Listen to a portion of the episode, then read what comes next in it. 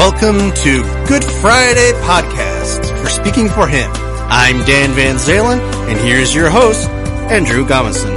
Hello, Dan. It's great to be with you on this Good Friday.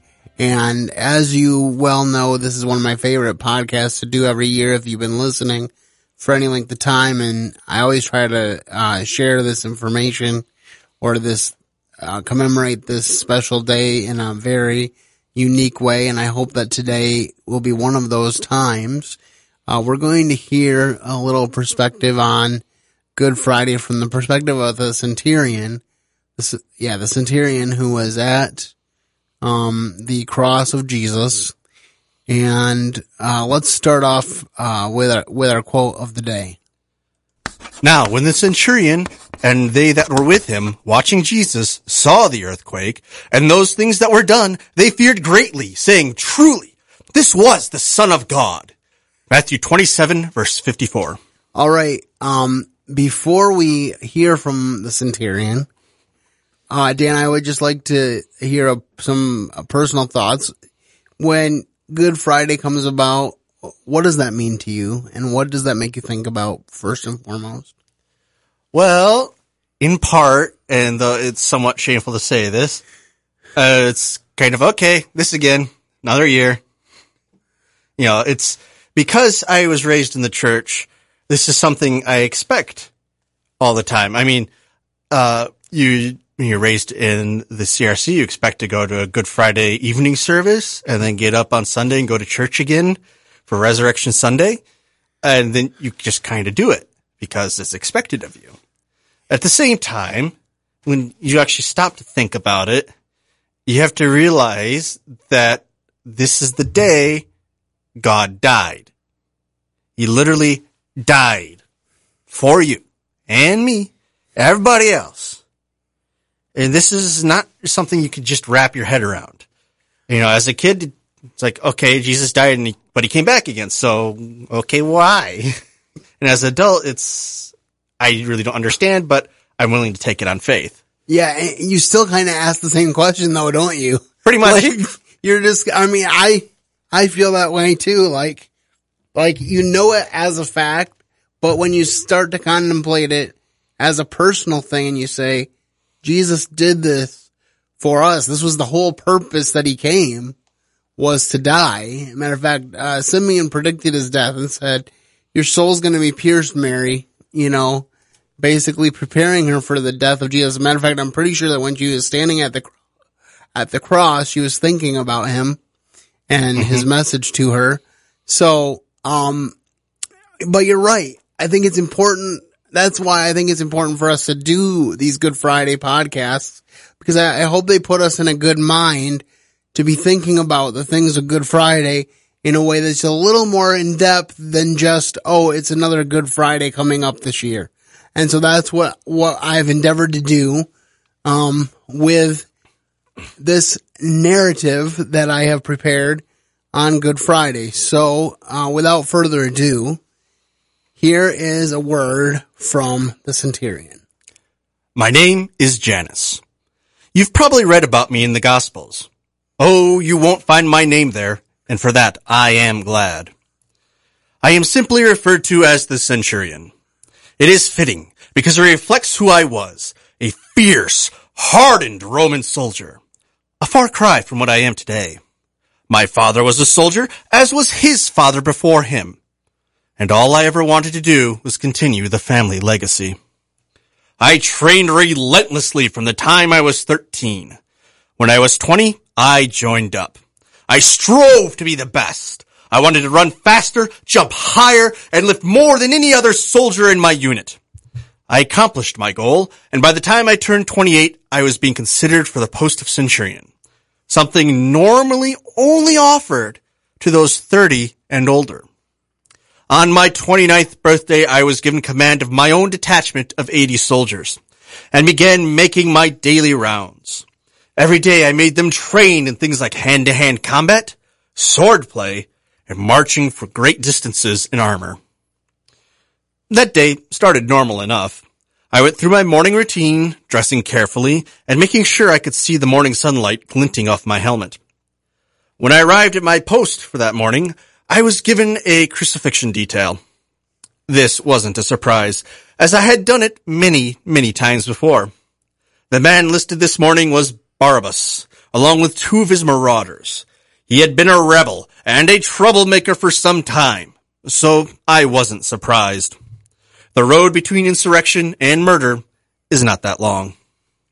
I finished some ladders for my commanding officer and headed down to make sure that execution day protocol was being followed. Even though we never gave very much food to our prisoners, we gave them even less in the 24 hours before we crucified them. We didn't want to be vomited on. Everything appeared to be going smoothly. Barabbas and his friends were sneering and swearing, my men casting the same in their faces. All to be expected. The day passed quickly. The routine, polished from years of practice, went forward without a ripple. That is, until just before sunrise. It was then that I received word that Governor Pilate was interrogating Jesus, a Jewish inter- itinerant rabbi. I was a bit confused, because although he was a bit radical in his thinking, he had never been violent. The Jewish leaders had wanted him arrested before, but had been unsuccessful. There was some intriguing and even unsettling about him. I can tell you this. No man spoke like that man. As the sun poked above the horizon, a message came from Pilate. He wanted me to bring Barabbas to him. When I got to the public courtyard, Jesus was there. He was beaten and bloody. Pilate was saying to the, that the beating was sufficient and he wanted to let Jesus go. The Jewish leaders riled up the people. Pilate stood Barabbas next to Jesus and asked the people, which one should be released? The people shouted, Barabbas! Release us, Barabbas! And just like that, Pilate said he was innocent of Jesus' blood, washed his hands, and turned Jesus over to be crucified. We tried to have him carry his cross, but he could barely stand. So my men dragged him up to Golgotha's rugged hillside, while Simon, a burly out of town blacksmith, carried the cross under the threat of his life. As puzzled as I was about everything, I knew that a good soldier followed orders. So that's what I did. I expected the same from my men. They couldn't see any cracks in my gruff exterior. As I watched what unfolded over the next few hours, though, my heart began to soften. Jesus showed love in a way I never would have thought possible. He cried out, not for relief, but asking God to forgive the ones doing this to him. That really spoke to me. I mean, who does that? He took care of his mother, even from the cross. When he forgave the thief next to him, I knew he was righteous. When I felt the earthquake and heard him say, it is finished, I knew he was the son of God. The next day, I resigned from the Roman army. I took a job as a civilian scribe and steward for my good friend Cornelius. Some saw it as a major demotion, but the guilt in my heart made the change necessary. I just could not be the cold, calculating face of Roman brutality I once had been. One day, upon my return from a long trip, Cornelius spoke to me about the risen Christ. He shared Peter's message with me, and my life was changed forever. Now, instead of being known as a brutal centurion, I am simply Janus, servant of the Lord Jesus Christ. It is a title I boast in every day. The Spirit made this dead man alive, and he could do the same for you. My guilt is gone. If the Son sets you free, you will be free indeed. Thank you. And there you have what it might have been like to be that centurion and experience the change in life that may have occurred in him. I always find it significant, Dan, that Jesus is praying, Father, forgive them for they know not what they do. And then shortly thereafter you read, truly this man was the son of God. Uh-huh. And so I always wondered, um, and I've always kind of hoped in the back of my mind that perhaps someone found him and told him the rest of the story. Well, according to legend, uh, he found the apostles shortly after uh, Acts or when the Holy Spirit came down. but that's only legend. Yeah. Well, it is only legend, but, um, you know, when some, my experience with God is that when people have open hearts, he reveals himself to them. And so that's the premise on which I wrote this narrative. And I hope that it has been a blessing to you this Good Friday. I also wanted to spend a few minutes just talking about the validity of the resurrection. There are a lot of proofs of the resurrection. And one of the biggest to me is the way that the apostles were willing to die for their faith. Oh Um, yeah. And I just want to talk about a couple of them. Uh, Dan and I were talking about off mic how there was a lot of different attempts to kill the apostle John. He was boiled in oil and then was exiled to the Isle of Patmos where he wrote the book of Revelation. Bit by a poisonous snake. Um, and probably some other things that we don't know about. Uh-huh. but he uh, maintained faithfulness to God. And it's interesting too that even as faithful as he was to God, that he um that he still um when he was in the presence of Jesus in Revelation, having a vision of what was to come, is that he fell at his feet as dead.